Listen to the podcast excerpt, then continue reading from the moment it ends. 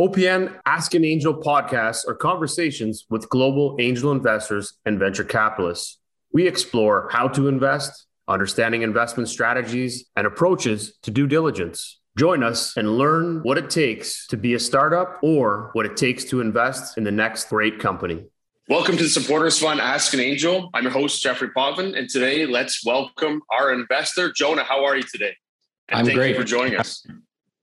Thanks for having me. Awesome. Well, Jonah, I know we've we've chatted a few times. Love the work you're doing. You've got an impressive background. We'd love to learn a little bit more about yourself. If you could dive into it, the way we like to start is just go right at it. So if you could dive into a little bit about your background from the Western days, the companies you started to where you are today, and then one thing about you that nobody would know. Yeah, perfect. Thank you uh, again for having me.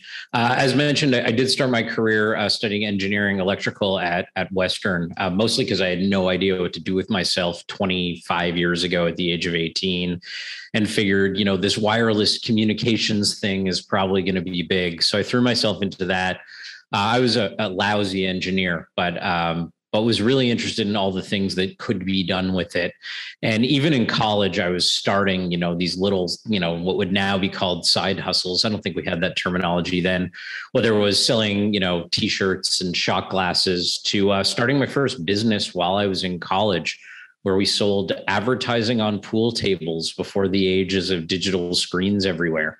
We found a way to, you know, print that wouldn't affect the rolling of the ball and went national with that by the time I was 22. We, of course, had no idea what we were doing um, and flamed out relatively spectacularly, despite having a client roster of people like Kraft and Altoids and AT&T and just, you know, it was, it was a festive disaster. Um, from there, I had been playing part-time uh, professional poker just as just when the online poker boom started, not because I was good, but because everyone could suddenly play online. And it turned out that no one knew how to play yet. Um, so you could you could make really good money just by playing basic strategy online from people that didn't know that that's who was on the other side of the screen. Um, so I was doing that and and trying to figure out what to do after college when some of the folks in the poker scene that I was in, you know, realized that they needed marketing help to sell into colleges and they really didn't know anyone that would take their money. The tsns the espns no one would take their money because they had an all caribbean regulatory backing. So so they'd come to me and say hey you know do you know how to get into these areas? And we basically threw parties at the time although we called it experiential marketing. And those little companies were companies like bet365 and pokerstars and because those were so successful, they would give us more and more marketing work. And eventually, through no real plan of mine, that blossomed into an agency where we were running a, you know a pretty significant amount of poker stars and bet 365 marketing efforts both in canada um, and in the us on the experiential side. And we realized that you know that skill set was transferable. So we picked up other customers home depot. So i ran that to about 5 million bucks a year bootstrapped in my 20s. It was lots of fun, but I wasn't really learning anything. And I realized I wasn't going to be able to scale it. We didn't have any competitive advantage. There was no there there. And you know, this this good cash flow in your 20s was not like something to do. Um, so I exited that to my to my partners, you know, a small win and um, got poached by the at the time COO of Poker Stars to run what was the first massively venture backed esports business, which was called Virgin Gaming. We were the betting layer inside EA Sports. So if you wanted to bet on hockey or bet on football or bet on Tiger Woods golf, Virgin Gaming was it. They'd raised about 100 million bucks, and they called me over to run marketing and product. Uh, great of guys, way ahead of their time. An absolute flame out of a business. Um, we really didn't go very far. And in my one year there, I learned a lot, including how to uh, acquire a lot of customers. Now, you know, that business model would never fly. Our unit economics are upside down. Um, I left that. The Ultimate Fighting Championship recruited me to run marketing for the first ever legal online gaming business in the US because of my background. So I moved down to Las Vegas and you know took their 1.1 billion viewers and tried to sell them online gaming. Um, and there we had a really interesting miscalculation in that we were 10 years early. This is 10 years ago. And the only states that have really opened up were Las Vegas and New Jersey, and you just couldn't build a business on it.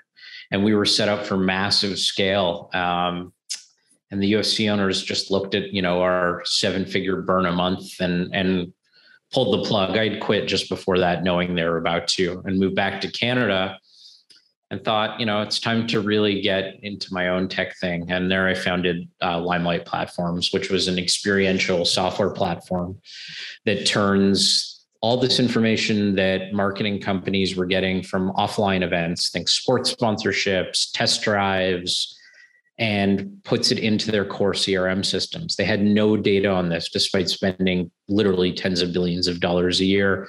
And I was lucky enough to secure venture financing from, you know, a number of Canadian investors, a number of US investors, Hyde Park Ventures, Round 13, IGAN, Forum Ventures. Um, so, you know, did that. Ran that for six years as founder CEO. Um, you know, built a real business COVID came along and you know Limelight is a live event marketing software platform. So as you can imagine, that kind of knocked us out at the heels. Um, we actually didn't lose a single customer, but our usage fell off a cliff.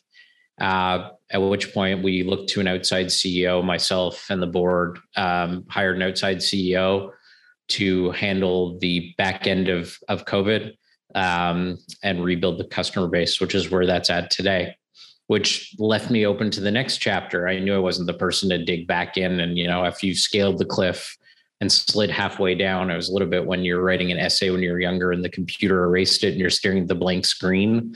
I just didn't have the effort to redo it. So I was looking for my next thing and Forum Ventures, which had been on the cap table of Limelight, said, you know, we're looking for a new partner. How would you feel about moving to the other side of the table and moving into venture. And the unique thing about Forum is that because its background comes from an, accelerator, it's extremely hands on with founders because I, I, didn't know really how to be an investor. And I'm not 100% sure that I have full grasp of it now, but I knew how to build early stage businesses.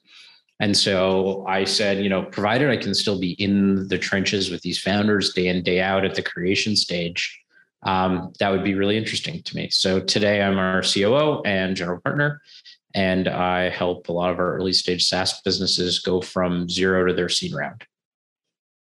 Amazing. One thing about you that nobody would know.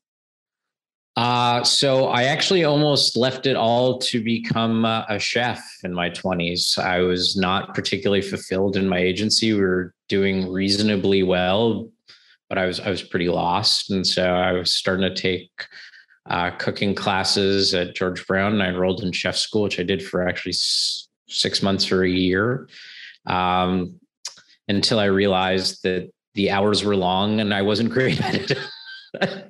so so quit. so what was the determination that you weren't great at it? How did you determine this? You were cracking eggs and thinking, man, these guys are way faster than I am. I'm not sure I can handle it. sitting this. George Brown and I'd look with the, you know, you could tell who the ones who were going to really make it were. And I watched them and I'd watch me. And I what I realized was someone sitting at your house and going, This is really great is very different than 180 people paying 30 bucks a plate for it. so so now I've I've right sized my uh, my expectations with my skill set, and I would say I'm a slightly above average home cook. Hey, that's all right. You had to take some learning forward, right? So you paid for six months of it, and it was worth, I guess, the front row seats to uh, watching uh, some, hopefully, some people that came out to be great at it. Yeah, Oh, that's awesome. You know what? We, we've all got to have uh, some little starts and uh, bends in the road. And it sounds like the, there was a couple of them there that were pretty good. Uh, there are a couple things that uh, really piqued my interest when you were going through uh, kind of your, we'll call it your CV. But what was uh, what I think is always exciting is that when you're in the VC world, the key is that you're actually a founder, that you've gone through, you've gone through the ringer, you get it, you understand all of these different facets. But you went through the ringer a few times, and I know you you called it the flaming outside of things. So uh, what I call it is that you actually took the risk and you did it, and I think that that speaks volumes to your personality and your drive. Because at the end of the day, if you didn't do those things, you would be sitting in the space you are today, which is working with founders and being able to connect with them because they would be looking at you going, really, Jonah, you haven't done anything. Why are you trying to tell me how to run a business? And you've got some great stories, and being in the trenches makes a, a really big difference. I feel that in this space, and it's really needed. And when you were in the trenches and flaming out on the uh, um, pool game uh, advertising, was there a couple things that kind of stood out onto what made you flame out or what caused that? Because I think that's actually a really cool idea that you found a way to transfer images on the pool table.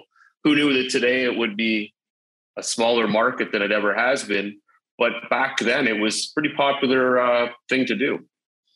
Yeah, I think there was a lot of lessons. I mean, for our first one, when we were doing the pool table advertising business, we literally just didn't know how to run a business. It wasn't even structural. It was just, you know, we didn't know how to manage people. We didn't know how to deal with cash flow, like like really 101 stuff.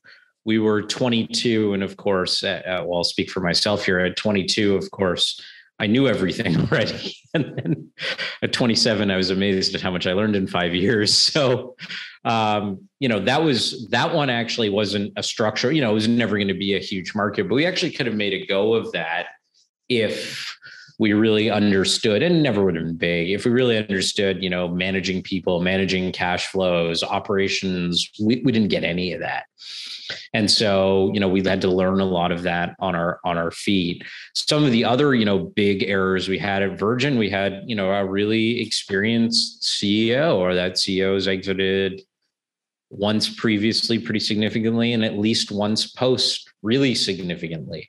So um, part of it was you know um, manager market fit, which now we would call founder market fit, where we brought in a professional CEO who's great, but really didn't know the space. So I think that was some of it. And some of it was we were just early for the boom. So we were exactly right about what was going to happen and not exactly right about when. And rather than, you know, conserve cash and build a leadership position and do all the things that you'd tell someone now, we just went for broke. And I guess in that way we achieved our goal. Fair enough. Yeah, going for broken, actually hitting that's a big accomplishment, I yeah. guess. Yeah, I mean there there's a parachute exit, but obviously nowhere nowhere near what was what was wanted at that point.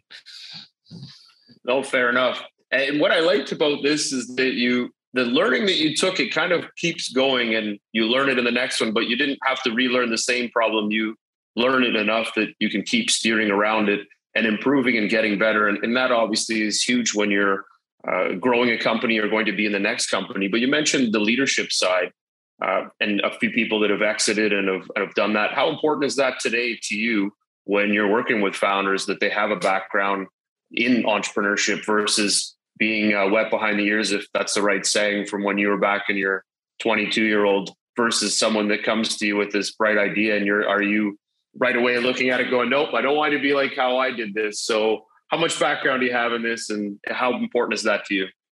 Yeah, so I think that's a great question. So how much background do I really want to see? So there's kind of two ways I, I sometimes look at it. The first is obviously if you know you're an experienced entrepreneur, that's obviously great, right? Whether you've succeeded or failed, because if you're the type of person that learns from your failures, then you know you'll be to your point, you're not going to make the same mistake twice. So obviously in a perfect world you know it's a 2x founder that has done something adjacent in the space. I mean that's the dream.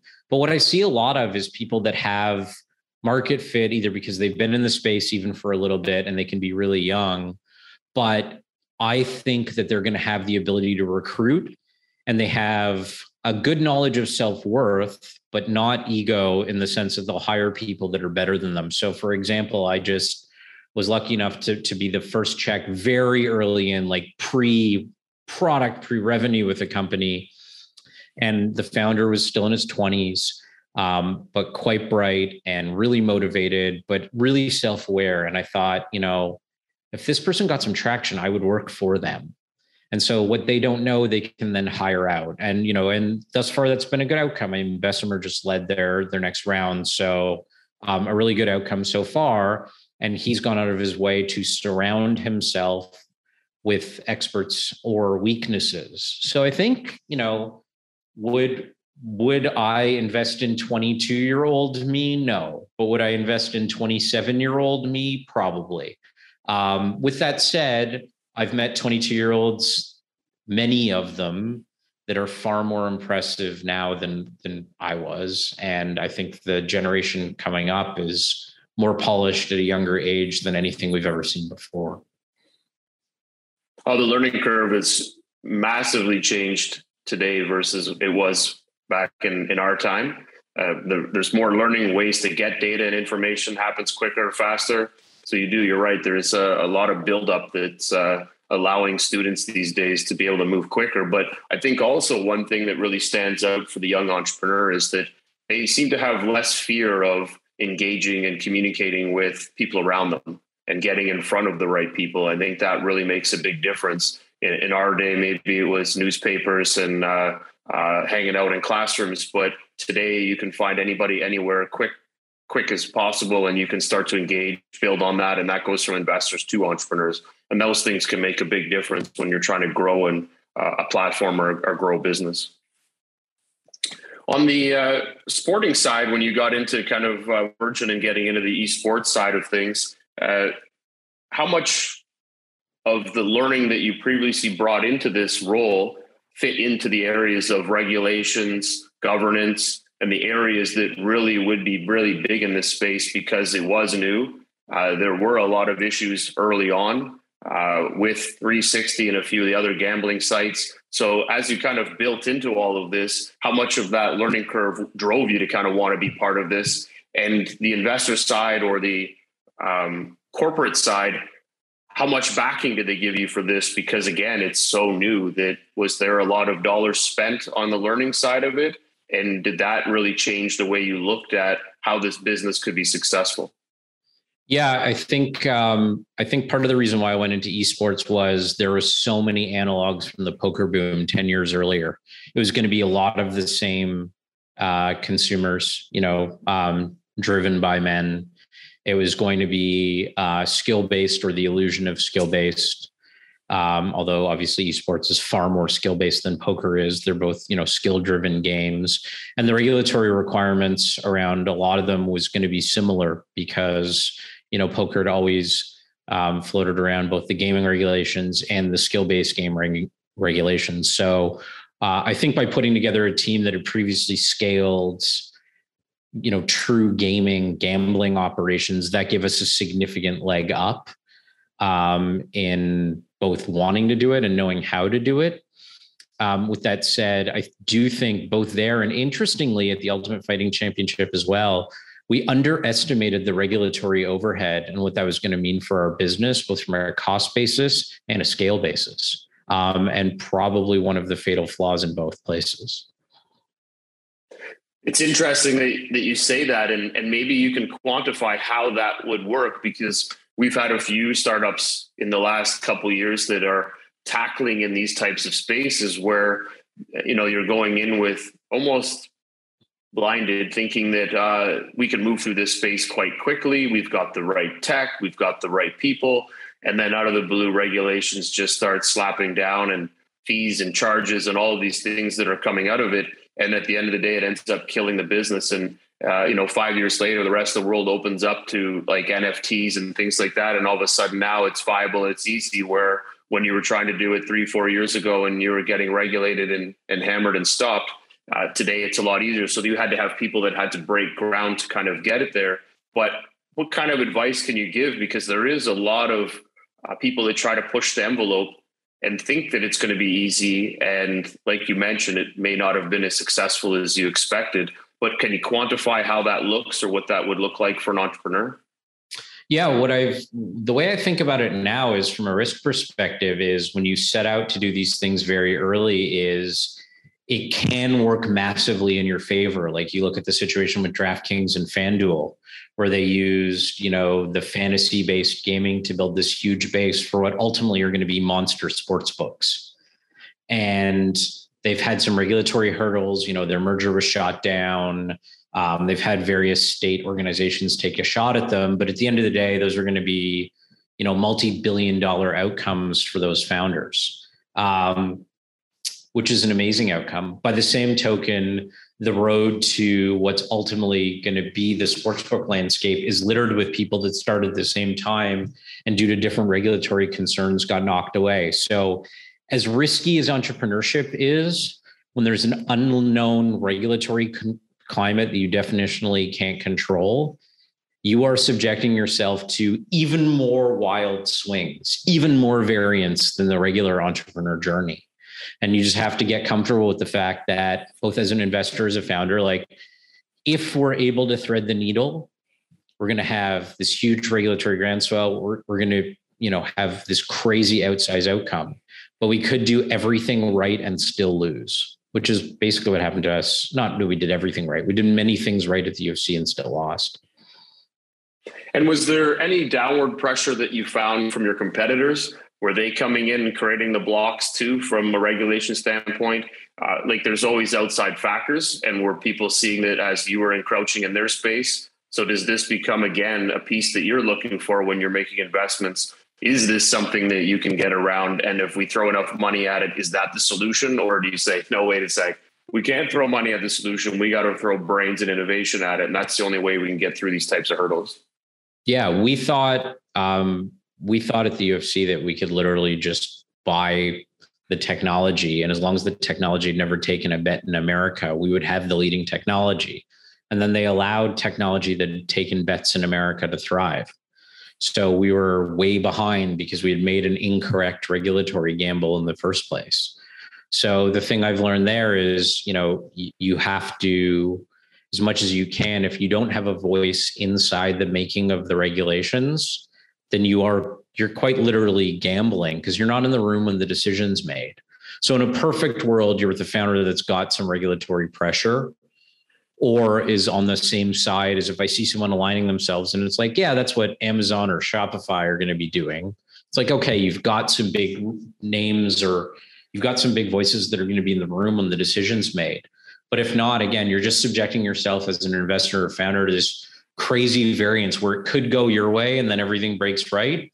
Or you could literally just wake up one morning and there's a regulatory announcement and that's the end of your business. And there's nothing you can do about it either way. So you just have to bake that into it's easier as an investor to bake that into your model because you've got a portfolio. But as a founder, I mean, people who are doing new and interesting things in regulatory uncertain environments are brave as heck. it's crazy. So when when you're saying like on um, the brave side, is it how do they how do they set it up so that there is a better higher potential for success? Is it bringing in the right law firm? Is it bringing in the right co-founder that has governance background? Is it um, I don't know, grease in the wheels of uh, of government or of uh, yeah, no. So I, I, think those are that's a great question. I think the best way to secure it and reduce the variance is all of the above, right? So you get the top law firm, you get the top lobbyist, you bring in a head of governance who has deep expertise and a seat at the table, and then the last piece, as I mentioned, is aligning yourself with bigger companies that want the same regulatory thing as you so you're publishing the white papers, but you're supplying them to much larger entities who have a seat at the table so that, you know, if there's a regulatory issue in Canada around fulfillment and Shopify's on your side, well, Shopify's going to be in the room. You're not. So, how do you make sure that you're aligning with, or try to align yourself with public groundswell, right? Which is what we did with gaming. We knew definitively that in 2010, all our data said that public groundswell, with the exception of the Bible Belt, had shifted and that Americans and Canadians wanted gaming. And we knew that that was never coming back. So we were like, now's the time. And on that, we were correct. We just got the how it was going to play out incorrect. So it's a combination of factors. Um, and, you know, the most experienced ones are, are literally just hiring someone who's in the room.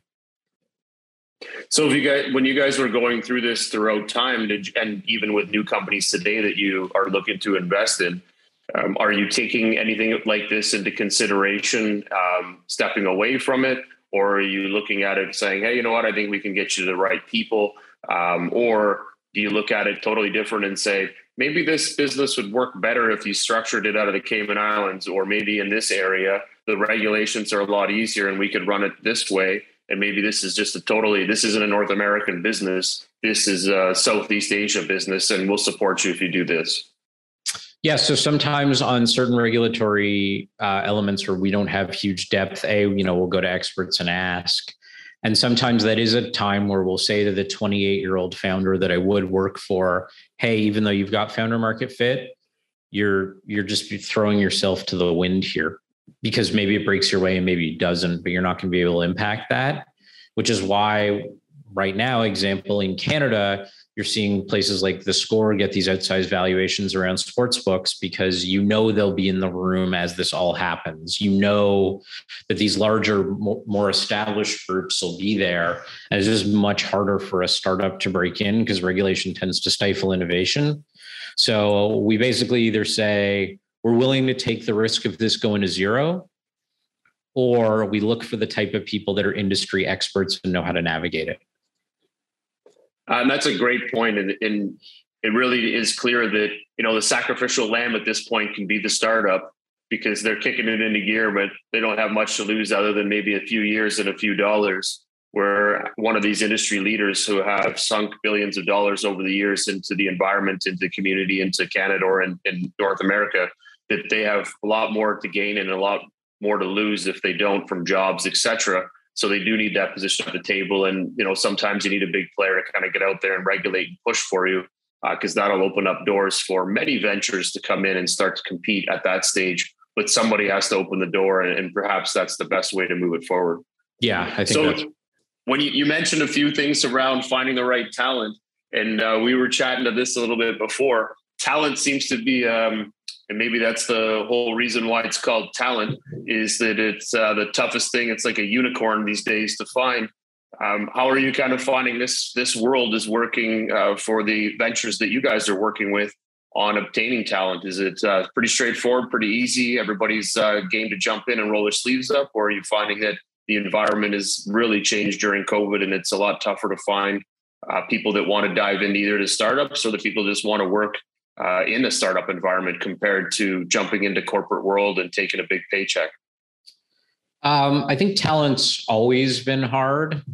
I think that there's probably more people willing to dive into startups now than ever, in the sense that I think more and more, especially younger people, which you know um, are optimizing for either mission, vision, values, or quality of life and I think having impact is is really important, particularly the you know the Gen Z coming up and and millennials. So uh, we're not seeing as much of a problem of diving into startups. I think there's kind of two twin problems. One, as a Canadian, um, there's a lot of US companies up here hiring. So wages have gone up, which I think is a good thing, but isn't a good thing if you're a startup founder. And so it's difficult to get people to take monster pay cuts, not so much because I think a lot of these people care about paychecks, but just there's a floor if you want to live in a city like Toronto or even Waterloo at this point, below which if, if you're a if you're not making X, it's just very difficult for a person to do that. So, you know, there there's definitely a, a floor. Um, and then I just think there's more startups and innovation jobs than there are people that have demonstrated experience of being successful at them. So there aren't enough seats to go around. And I think, as always, the founders that are successful are ones that can clearly articulate a mission, a vision, and the impact that the person will have in that seat um, and can show a clear growth, growth trajectory. Those ones are still, you know, spending an inordinate amount of time on it, but I think they're doing okay if you can't really explain to someone the growth trajectory, um, you know, we're not approaching Silicon Valley of 15 years ago where the joke was, you know, you better raise your next round in a year or everyone's just going to pick up their laptop and move across the street. But we're not all that far off from it. Um, so I think the growing startups and the great founders are doing well. I think the people that are good at articulating mission and impact are doing well. I think it's really difficult for a startup that's not on a clear growth trajectory um, to compete with the startups that are, or just with the ever expanding footprint of US tech companies in Canada now that everything's remote. And the solution here is if you can't make the dollars to be able to offer the dollars to the to the people coming into the business do you start to offer different value propositions to get people to kind of take that big paycheck cut is it equity yeah. is it days yeah, off what, what is it that wins yeah i think to your point it's value prop right so like if you're getting someone and they're competing against a shopify where you're not going to be able to offer what they're offering so it's going to be about impact and potential upside, right? So whether that's in the form of equity, but also what's your day-to-day experience. And then the other thing we're big on right now is like cross training, up training, all that good stuff. So if someone had a customer service job for say Canadian Tire, well, there's a pretty reasonably good chance you can teach them how to do a customer success job. If they're good with people and they're smart and they're hardworking, um, and we've got a number of startups that are doing this, but the economy is being turned over to technology. And so you're going to have to take risks on people just like they're taking risks on you. Um, and if you're good at it, then it'll work out. And if not, not. But you definitely have to take risks. Like, you know, we see a lot of startups with CTOs. None of them have really been, if, if you didn't raise $5 million out of the gate, those aren't second time CTOs, but you're probably a first time founder. So, you know, you're going to have to take a shot on, and that's the, that's the partnership. And is there, what's the, what's the positive upside that you see with startups growing with internally bringing in people in at, you know, maybe for the first year or two, grooming and like you said, training and up training to kind of build that team. Is there a lot of value in that in supporting a startup? Or is it just scale focused and just go find the talent, figure out ways to keep them on board, drive it, make the changes you need because this is the only way you're gonna you're gonna survive as a startup. I think it needs to be a little bit of both. I mean, the unfortunate reality is that if every major stage, probably 50% of your management team is going to turn one way or the other. And that's an unfortunate reality, but it's probably true. So, how do you support while also, you know, continuing to recruit at all times. For anyone on a decent growth trajectory, I would say most of our CEOs are spending 30 to 50% of their time recruiting, um, which I think is usually the case in a scale up. So, yeah, so I think you need to be training. I think you need to invest in people. And you need to understand, you know, it is a portfolio perspective for them, for the founders too. Not all of your talent's going to work out. Not all of your investments are going to hit. You just need to be right on balance um, and that justifies the investment. It's just very difficult to get your head around that investment when you're small. But now, if you're not investing people from the very beginning, you you just won't have them. Yeah, that's a good point. And you know what? A lot of talent or what make your business go forward and strive and thrive. If you don't uh, focus on them, uh, you're going to have a tough time getting to that scale up stage. And how much of this kind of structure and setup really backs into what you're doing today with uh, Forum VC? Is there a lot of it? You said you're really hands on. So are you working with a lot of the founders to support a lot of this? And is that really kind of key to it? Is helping these early stage founders really understand the landscape better, being able to maneuver through this and, and not take the stress home of, uh, you know, I just lost three people, or I can't find developers, or my CTO is just not understanding where we're going and how we're doing this, and the strategy is not aligning. Do you guys spend a lot of time really trying to hone in on those little things or are you kind of more big picture style um, set up for them? No i i actually think right now for helping founders as a vc at early stage. Almost all of it is small picture. Because we're never really going to know the market as well as they do and yes there's big strategic things but at the end of the day for early stage startup it's it's really about execution right can you get the right people can you build the right product? Can you get customers using it? And so most of my time, and I spend a huge amount of time with each founder, is everything like I will sit and rewrite your job description. You know, I will interview your candidates with you once you're at final two. I, I really think that hands-on stuff is what really, really matters at early stage. Once, you know, once you've got a table of execs and you can turn to your COO and tell her to run the day-to-day, awesome. But right now, you know, when there's five people in a company, the the strategy is just really a sum of small tactical decisions. There aren't big strategic like which new market should we attack? You're literally like, how do we sell this one guy? You know, so it's literally like let's build a sales deck. Like I'm in day to day, um, and I'd like to think that I less help my founders sleep at night, but I'm not so sure how well any of them are sleeping. Do my best. No, that's awesome. And hats off, kudos to you, man, and the team. I think that's brilliant what you guys are doing. Uh, there, it is a very tough space, especially early on.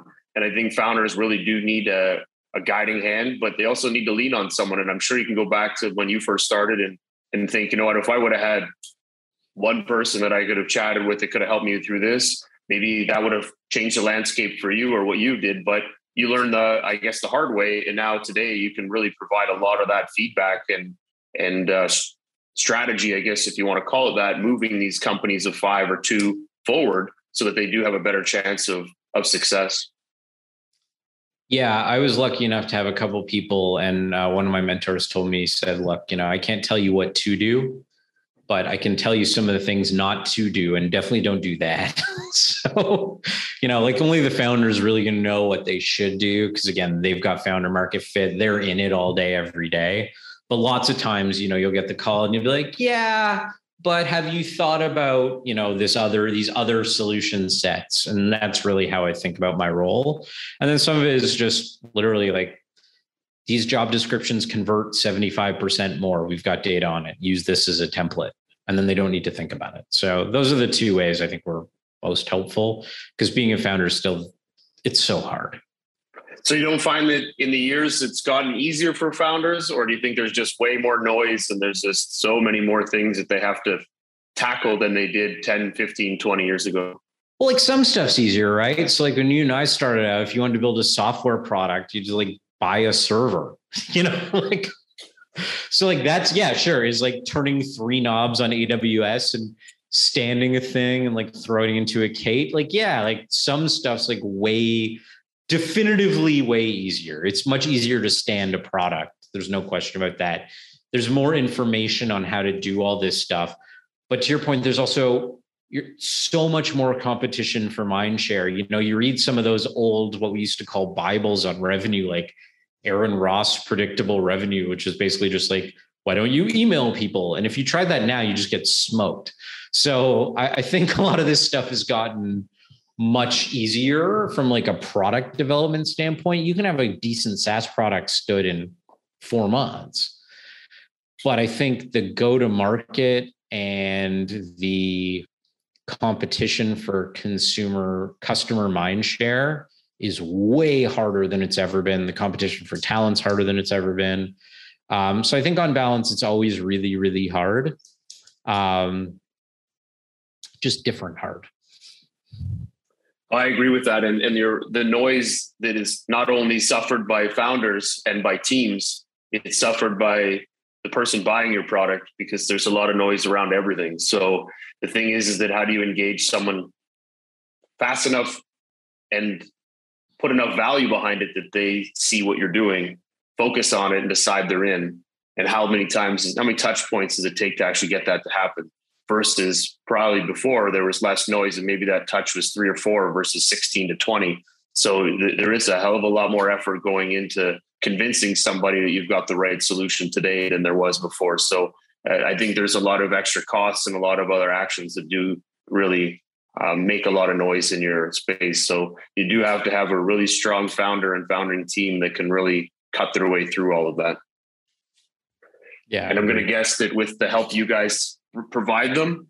I, am going to say, and you know, I like this red green button pushing the buttons, but uh, that you know what, every every every piece of help that a founder can get from an investor investment group, run with it. Uh, I, am not sure why I don't see founders just like, is it okay if I book you every Monday, Wednesday, and Friday for an hour?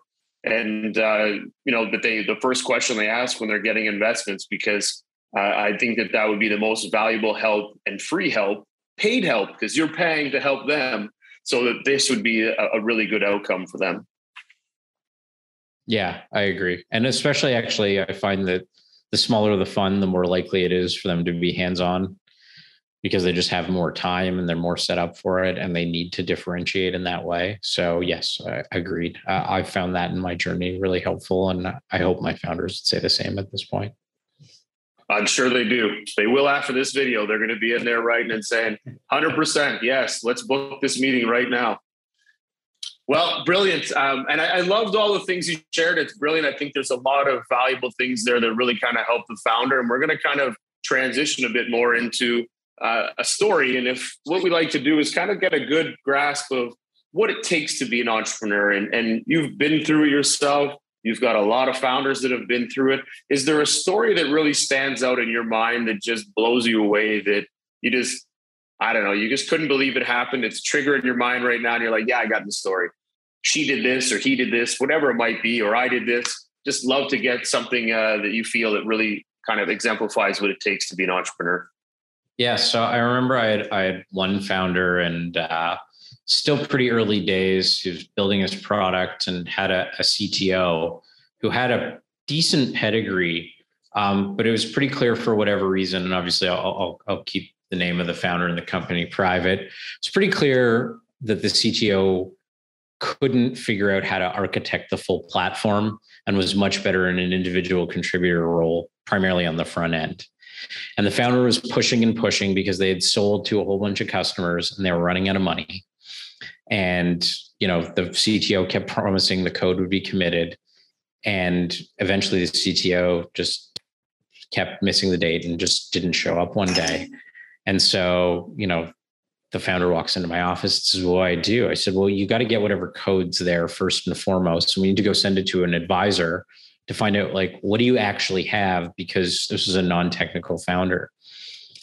And so CTO isn't answering the phone. So the guy literally, the founder calls the CTO's dad to go to the CTO's house with a USB key and drop off the code base.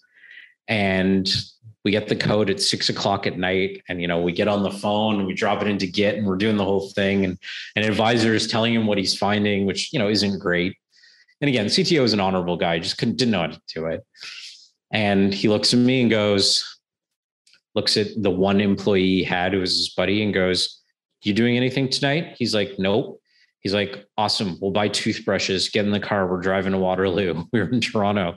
He's like, start calling everyone you know. I want to be meeting people in Waterloo by nine o'clock to see who can save us. And for two, you know, for the hour and a half, they were just dialing people until they could get a group together.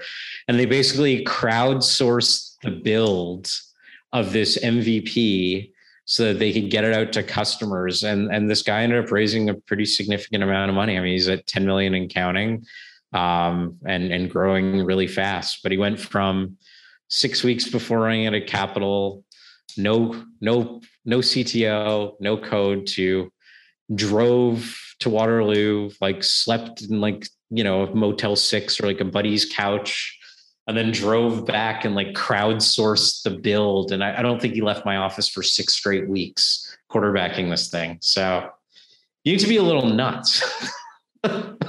Brilliant. That's a great story. I love that. And and and I love the fact that you said you got to be a bit nuts. I, I, I like to share that.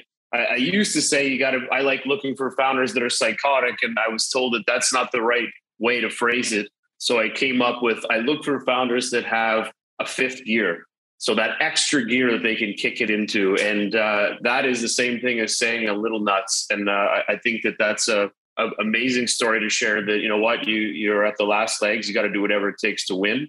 And uh, that's an amazing story of sharing what it takes to be an entrepreneur. Thank you. So we're going to transition now into our rapid fire questions. Are you ready for this? Yes sir. Pick one or the other founder or co-founder uh, co-founder. Unicorn or four-year 10x exit? Uh, as a venture unicorn, as an angel 10x. Okay, tech or CPG? Tech. Brand or tech? Tech. AI or blockchain? Blockchain. First time founder or second or third time founder? First time. First money in or Series A? First money in. Angel or VC? Uh, both. All right. Board seat or observer? Um, I prefer observer. Safe or convertible note? Safe. Lead or follow? Follow. Equity or interest payments? Equity. Favorite part of investing? Working with founders. Number of companies invested per year? Uh, 80. 80. 80. You guys are blowing the top off the, the norm here. That's amazing. Yeah, we do volume. Um, yeah, 80, 80 a year. Brilliant. Any preferred terms? Uh, nope. Safe, full rate, pre-seed, seed, and seed pluses. Do safe. Uh, verticals. Okay. Uh, verticals of focus. B2B SaaS or like Blink and B2B SaaS. So SaaSified marketplaces. If you can convince us you're selling to a business, we're probably in. Love it. Two things that stand out for you when you're making an investment into a startup or that you need to see in order to make that investment. Um, it's really at our stage, founder and market. Everything else is kind of a detail, especially in the early. We're first check in 60 rounds a year. It's founder and market. The rest is all made up. And, you know, if you've got a good founder and good market, they'll figure it out. Okay. All right. We're going to go to the personal side. Book or movie? Book. Superman or Batman? Batman. Pizza pop or ice cream bar? Ooh. Ice cream bar, but it's close. Five minutes with Bezos or Oprah? Yeah. Uh, Oprah. Arsenal or Manchester United? I mean, go on you Spurs. Neither. I'm a Tottenham fan. Yeah. All right. Fair enough. I've only I found two Arsenal fans, so this has been good. I, it's been a good practice. Uh, bike or rollerblades? Like, Big Mac or chicken McNuggets? yeah, McNuggets. Trophy or money? Guess money. Beer or wine? Wine. Alarm clock or mobile phone? Neither. Child. Two year olds. All right, that can wake you up for sure. Hotel or hostel? Uh, my hostel days are behind me. Hotel. King or rich? Oh, I, I aspire to neither of those things particularly. Um, I guess I'll say rich because at least it implies some merit. Concert or amusement park? Concert, Fortune cookie or birthday cake? birthday cake, TED talk or book reading? book. Has life been boring without Trump? No, God, no. Perfect. All right, we're getting down to the last few here. Favorite sports team, which you just mentioned. Uh, no, my favorite sports team is the Oilers or Raptors. Ah, nice. All right. Favorite movie and what character would you play? Favorite movie? Um, Usual Suspects, and probably none of them. They all seem terrible. Good movie though. All right. All right. I like that. Uh, favorite book? Ooh, um, it's a tough one. I can say favorite book I read recently, which was Ministry for the Future. Sorry, Alexis deci- Alexa decided to turn on and tell me about a favorite book that she had. So I Oh, thought I would nice. turn that off. Great. yeah. So I'll get you to repeat that again just because Ministry of for the uh, Future by uh, Kim Stanley Robertson. Issue for the Future. And it was by Uh, Kim Robinson, Robertson, or Stanley? Kim Stanley. Uh, that's a question. The problem with Kindles is you don't look at the cover anymore. So you see the author's name like never. Ah, yes, yes. It's a great book. It's about a potential out for the uh, incoming climate disaster. Science fiction, but interesting. Yeah, Kim Kim Stanley Robinson. Done. All right. What is the first brand that pops into your mind?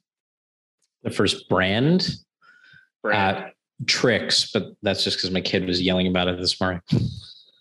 all right. All right. Most famous person that pops in your mind. Richard Branson. Nice. Those were all new. So this is good. This is good. I'm all everything to me is a science project. So I'm always trying to learn and understand how people think. So this is good. Uh, what is well, actually, that that kind of tops all of our questions. So we have one last question for you. What is your superpower?